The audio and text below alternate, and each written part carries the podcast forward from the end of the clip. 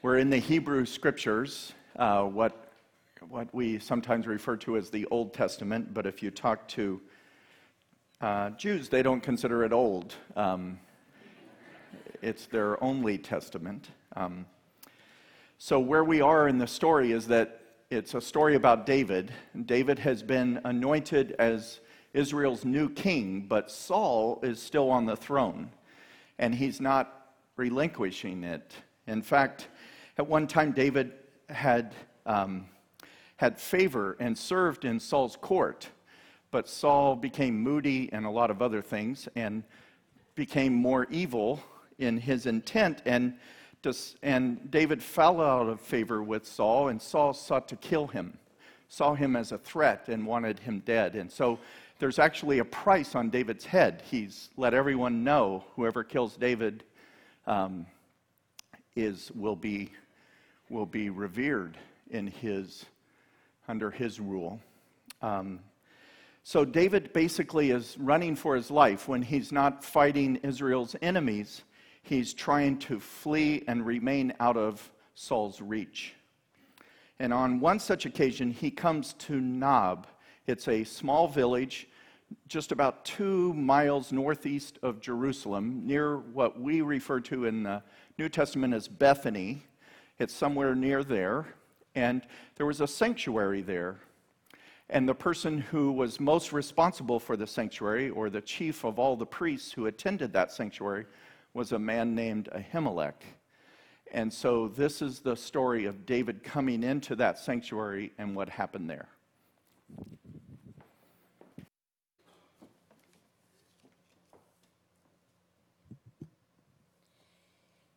David came to Nob, where Ahimelech was priest. Ahimelech was shaking in fear when he met David. Why are you alone? Why is no one with you? David answered, The king has given me orders, but he instructed me don't let anyone know anything about the mission I'm sending you on or about your orders. As for my troops, I told them to meet me at an undisclosed location. Now, what you do have, what do you have here with you? Give me five loaves of bread, or whatever you can find. I don't have any regular bread on hand, the priest answered David, just holy bread, but only if your troops have abstained from sexual activity. Definitely, David answered the priest. Whenever I go out to war, women are off limits. That's our standard operating procedure. Even on regular missions, the men's gear is kept holy. That's even more true today with the mission holy along with the gear. So the priest gave David holy bread because there was no other bread except the bread of the presence, which is removed from the Lord's presence and replaced by warm bread as soon as it is taken away. Now, one of Saul's servants was there that day, detained in the Lord's presence. His name was Doeg. He was an Edomite and Saul's head shepherd. David asked Ahimelech, Do you have a spear or a sword on hand? I didn't bring a sword or gear with me because the king's mission was urgent. The priest said, The sword of Goliath, the Philistine you killed in the Elah Valley, is wrapped in a cloth behind the priestly vest. If you want it, take it, because there are no other swords here. David said, No sword is as good as that one. Give it to me. The word of the Lord. I think Suzanne's ready for battle. Um, obviously, the Common English version is a different translation than what you're used to. Um, not sure I've ever heard standard, standing operating procedure. Um, but it does help the text uh, feel familiar to us um, a little more than the King James Version. Um, and yet, it's interesting when I visit juvenile hall, many times the residents want to know do you have a King James translation? And I think, wow, there's something about the these and the thous and the lofty language that has a, an association for them or a, a sense of God being holy and God being other that, that gets translated that way for them. And I'm always intrigued that they, that they choose that translation. Um, I was going to say something else, but I'm just going to preach. I, that's what I'm. That's what I'm here for. I know many times the asides are the things you remember, though, so that's why I'm not going to do it. Much of the narrative describing Saul's reign um, is dominated by his opposition to David. And what Saul doesn't realize is his opposition to David is also his opposition to God. And I sometimes think we get in similar predicaments that we think that we're opposed to something for on good grounds, but we may be opposing God in the process. Um, Saul wants to destroy everything that makes David who he is, and God is wanting to protect David from him. So when David runs into the sanctuary at Nob, he seems to have only one thing on his mind and that is his survival. He's, he's going into the sanctuary seeking protection and provision. Um, but he also needs help that he doesn't acknowledge necessarily. It's the kind of help all of us need when we enter a sanctuary and what a sanctuary offers. And that is help to lead a God attentive life a life that's responsive to God, a life that aligns itself with that of God. And David needs to be reminded of God's presence and of his anointing and the role that he's been given by God. In other words, in simple terms, David needs God's holiness. Now, holy is a word that we use to designate what about God is different than anything else in all of creation, including humans. That it designates God's otherness, God's purity, God's beauty. It's a word to signify that God is separate and distinct from creation, and that God's otherness is also a mystery. We cannot know everything about God, or um, that our own use of language and images and understanding is limited to who God truly is. A holy place is where we become aware that there's more to life than meets the eye, and that more is other with a capital O. That we're aware that something is greater than we are, something's more important than we are, something deserves our attention God, who is beyond us in a sanctuary, is also at hand. A sanctuary is considered such a place, a holy place for paying attention to God, where God is honored by remembering events in which God determined the outcome and God's goodness was revealed. Those who maintain a sanctuary's sacredness are the priests and the pastors. Um, we just finished Vacation Bible School, and one of my favorite memories of Vacation Bible School was some years ago walking up to a student from our church and greeting her, and her friend was sitting there with her, and she looked at her friend who attends church here and says, Who's that? Is that your dad? And she goes, No, that's our pastor. And this girl, I'm not sure if she knew what a pastor does, looked at me and said, You're the pastor? Kind of with a question mark, and I'm like, Yes. And she goes, Well, good luck with that.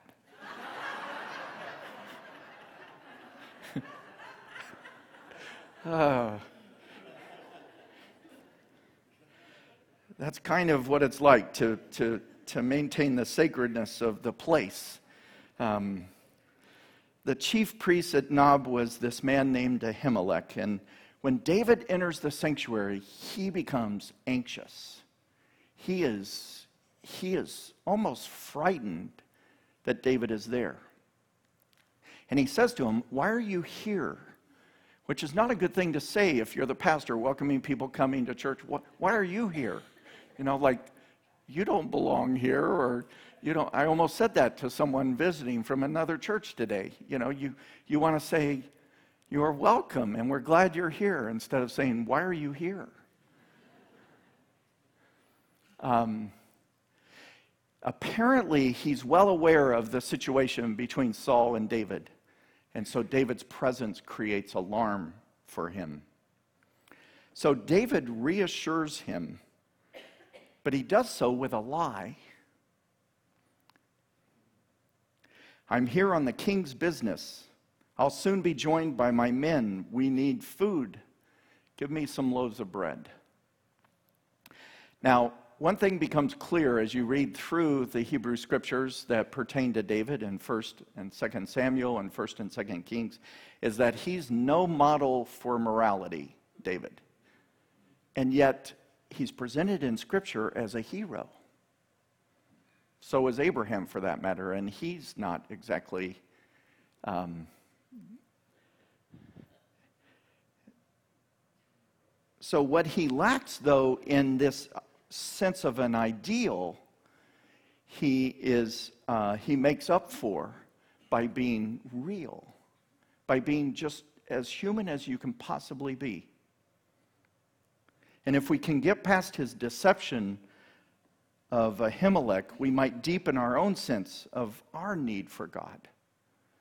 We might look at his desperate need for God as a way for us to identify with him. Eugene Peterson says this is the benefit of David's example for us here.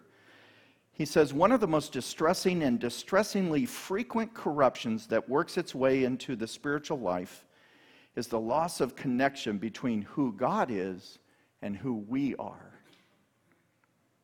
We say the name of God, we enter a sanctuary, we pray, but often the slightest tone of falsehood begins to creep in subtle dishonesty that gets into our speech and into our action. The religious place offers an occasion to use God instead of submitting to God. In other words, we let our own agenda, our own purposes, our own motives for being in worship or being in a sanctuary take over rather than a true encounter with the living God. Peterson says instead of becoming more before God, we become less. The distance is greater. And David is an antidote to this. We read David to cultivate a sense of reality for a true life, an honest life. And you say, but wait a minute, didn't he lie? How's that honest? He's honest in his need for God and his pursuit of God. Being, a, being God aware and God responsive. At least that part of David is true. David asked for bread, but there's no ordinary bread, only holy bread, called also the bread of the presence. This was the bread that was placed on the altar each week. Twelve loaves were prepared. They were baked and placed on the altar. And if you don't know why it's 12, then read more of the Hebrew scriptures. Um, it, it'll become apparent quickly. And when they were replaced the following Sabbath, the 12 loaves that were taken off of the altar were then made available to the priests to eat, but only the priests. David indicates his men need the bread since they are on a royal mission. And for whatever reason, Ahimelech is willing to bend the rules, provided David's men can meet one certain criteria they must be consecrated.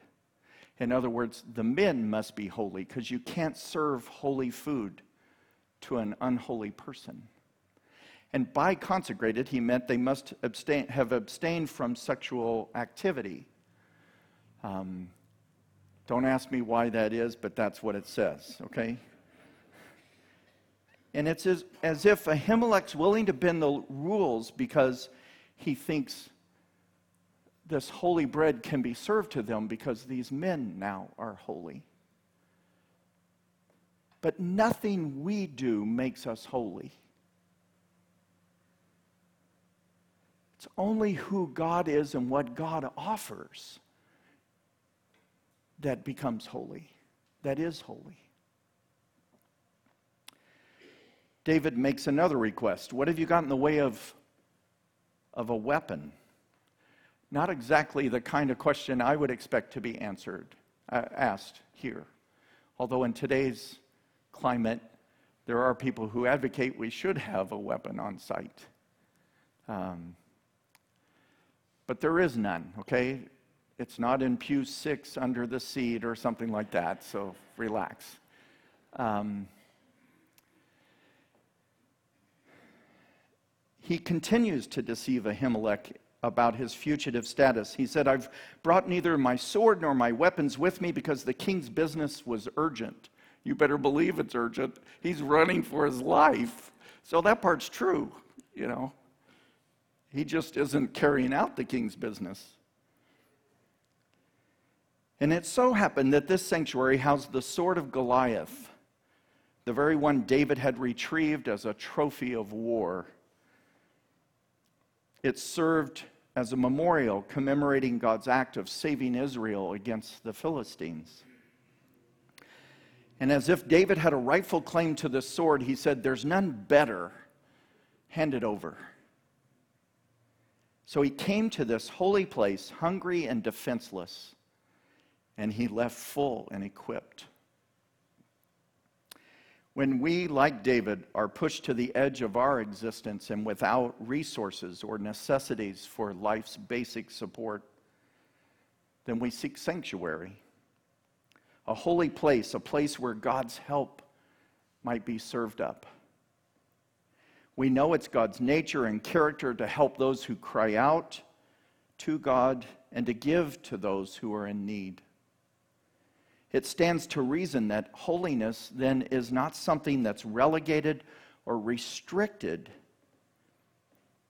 either the space or the symbols, as if they're set apart for religious use only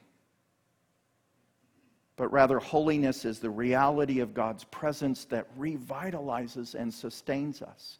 So instead of holiness being this thing that we consider so sacred that no one should have anything to do with, it's literally God making himself available to us to meet our need.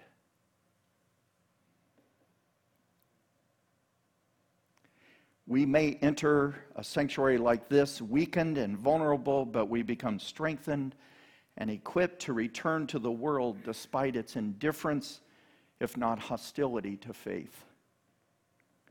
So, a sanctuary is essential to our life of faith because in such places, holiness is served up to those in need. David wasn't the only visitor to the sanctuary that day at Nob. And we get a better sense of holiness when we contrast David with the other visitor named Doeg. In our translation, like most others, he's described as Saul's chief herdsman. But some scholars suggest that that might also be translated as uh, chief of the palace guard. In either role, Doeg would have known David and that Saul wants him uh, killed. The text tells us that he's detained before the Lord in the sanctuary, apparently there for some rite of purification or penance of some kind. But what we know of Doeg is that he was more politically oriented and motivated than he was religious he wasn't there so much for God as he was for himself. For him, a sanctuary was not a place to expose his weakness, but rather to gain even more cover or more uh, standing. Religion and sacred things were useful to Doeg's career and his political capital. Upon hearing David tell lies and seeing him take the sacred bread and sword, no doubt Doeg thought to himself, I'm at the right place at the right time. I can use this. He knows that this information will prove useful toward promoting his own fortunes with King Saul. So when he goes back and reports to Saul that David had been in the sanctuary at Nob, Saul becomes outraged that Saul could be so close by and that others are offering him protection or assisting him in any way.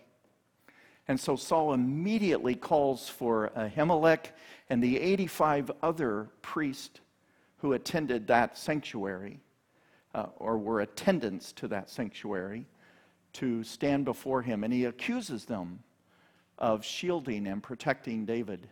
And they're, of course, innocent, they know nothing of this. And yet, Saul concludes that they have uh, gone against him and he orders their execution.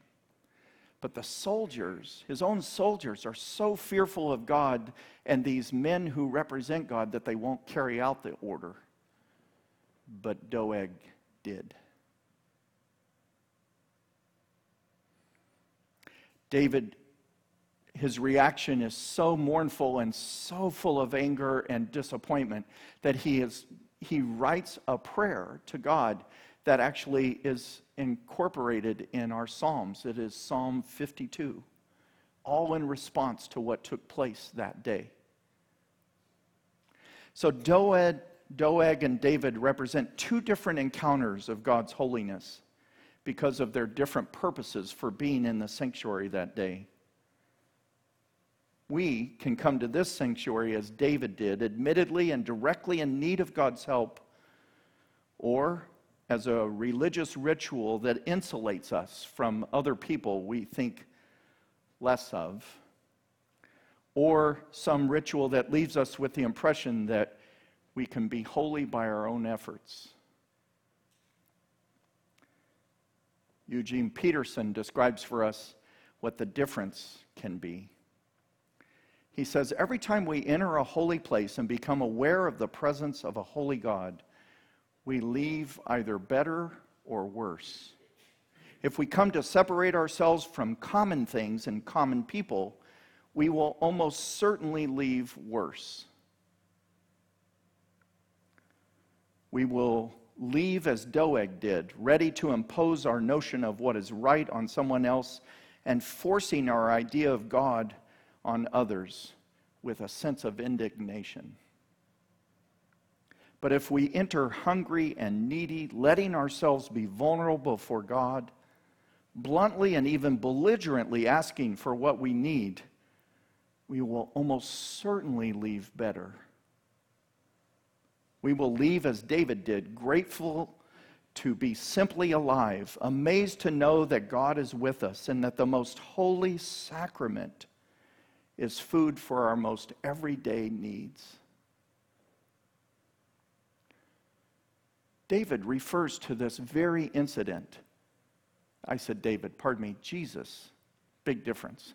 Jesus refers to this very incident when questioned by Pharisees that his disciples are eating grain on a Sabbath. How dare they do such a thing? And David, I mean, and Jesus cites this episode of David's life.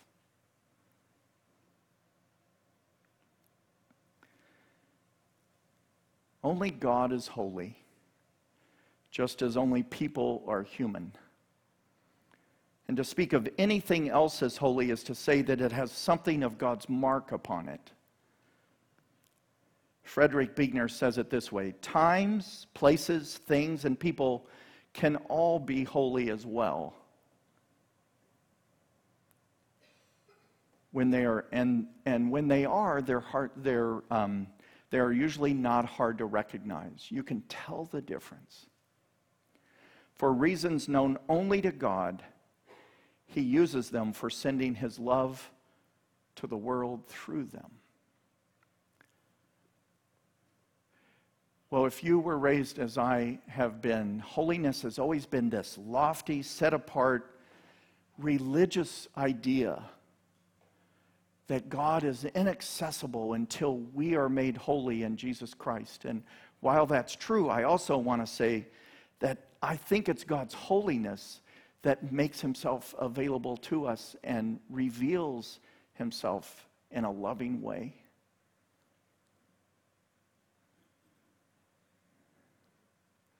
We can continue to revere and approach God with a sense of humility and awe, but we also should know that we have every right to be in the presence of a holy God because of Jesus. Because we can't make ourselves holy, but we can certainly receive the gift of God's holiness offered through him. Amen.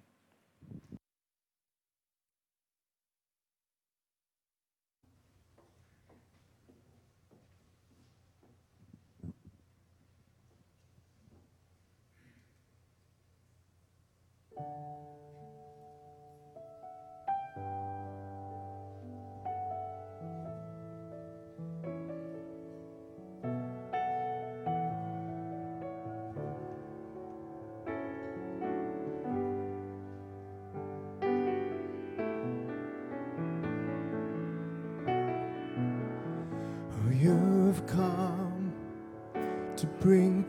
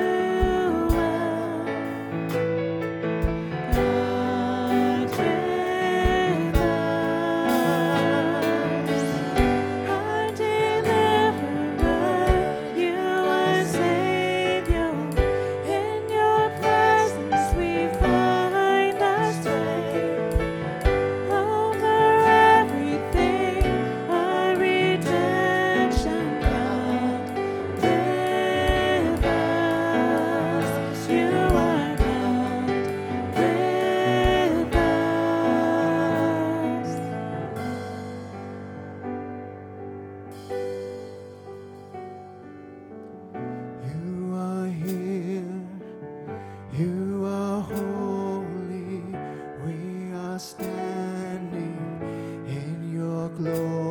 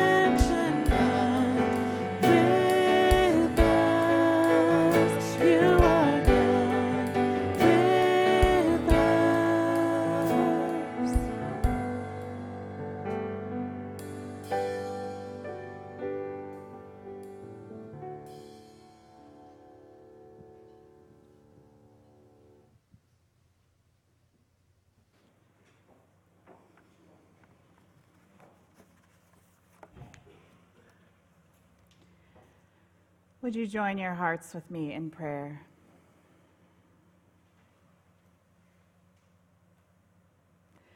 Emmanuel, God with us, ever attentive to the voices of those in need, we call on your name so that we might live.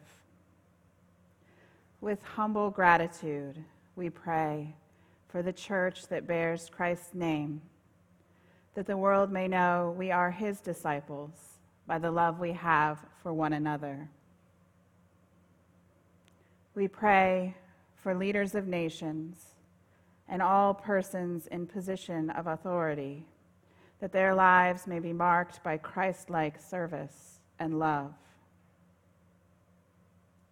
We pray for those who hold on to power tightly, using tools of violence, anger, deceit, and bullying that their hearts might be turned towards you and their lives resurrected through your peace. We pray for all who are oppressed, for those living in captivity or fleeing to safety, that they may escape from evil and death to find the land of freedom that you have promised. We pray for those who are hungry and thirsty this day and for those who have too much, that we may learn to share your generous gifts, O God. We pray for all whose lives are impacted by environmental devastation, that we may recover, rebuild, and consider the earth our shared home. We pray for those whose lives have been touched by violence for those dealing with loss or facing death, that the presence of Christ may bless and keep them. We pray for our children and youth here at church, in our community, and around the world, that they may be safe, nourished, educated, loved, and cared for May we as a church community nurture our young people as a vital part of the body of Christ. Lord, we pray that you would bless all whose lives are closely linked with ours and grant that we may serve Christ in them and love one another as he loves us. Comfort and heal all who suffer in body, mind, or spirit Give us courage and hope in our troubles, and bring us the joy of your salvation. May the peace you left us, the peace you gave us, be the peace that sustains, the peace that saves us. Amen. Now, let us pray together the prayer that Jesus taught us, saying, our Father, who art in heaven, hallowed be thy name. Thy kingdom come, thy will be done, on earth as it is in heaven. Give us this day our daily bread, and forgive us our debts, as we forgive our debtors. Lead us not into temptation, but deliver us from evil. For thine is the kingdom, and the power, and the glory forever. Amen. Hear the words of the psalmist The earth is the Lord's and all that is in it, the world and those who live in it. With gladness, let us present our offering of life and labor to the Lord. Where the worship hosts, please come forward.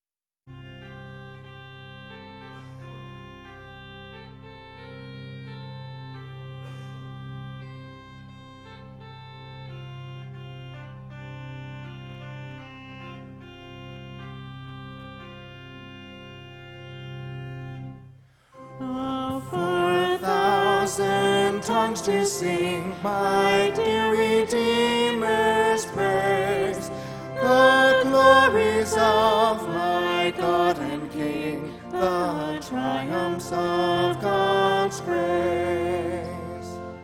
Jesus, the name that charms our fears, that bids our sorrows cease. Tis music life and health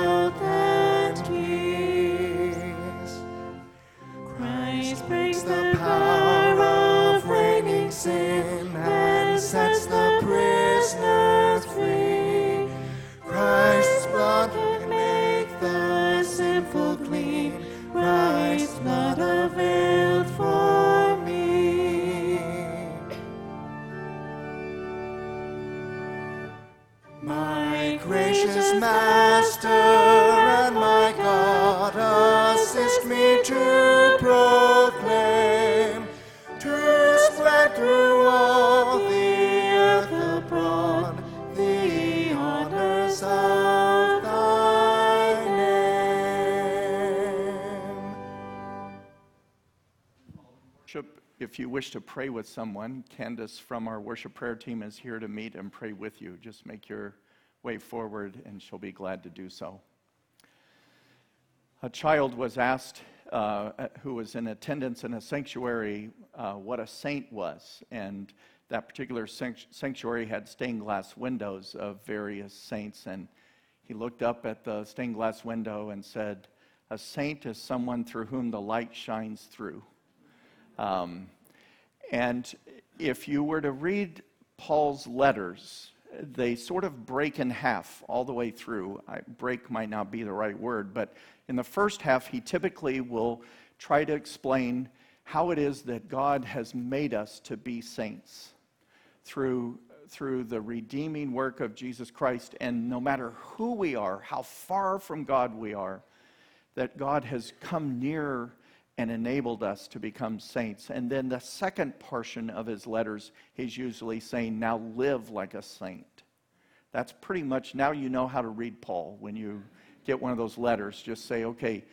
Uh, and, and, in, and if you're an English major, it's called the indicative and the imperative the statement of declaration that has happened, the reality that's been made, and then the imperative of how we're supposed to live. So, my charge to you today is be the saints God has made you to be. So, go out into God's world with Christ's peace. Have courage. Hold on to what is good. Return no one evil for evil. Strengthen the faint hearted, support the weak, help the suffering. Honor all God's people. Love and serve the Lord Jesus Christ, rejoicing in the power of God's Spirit till we gather again in His name. Amen.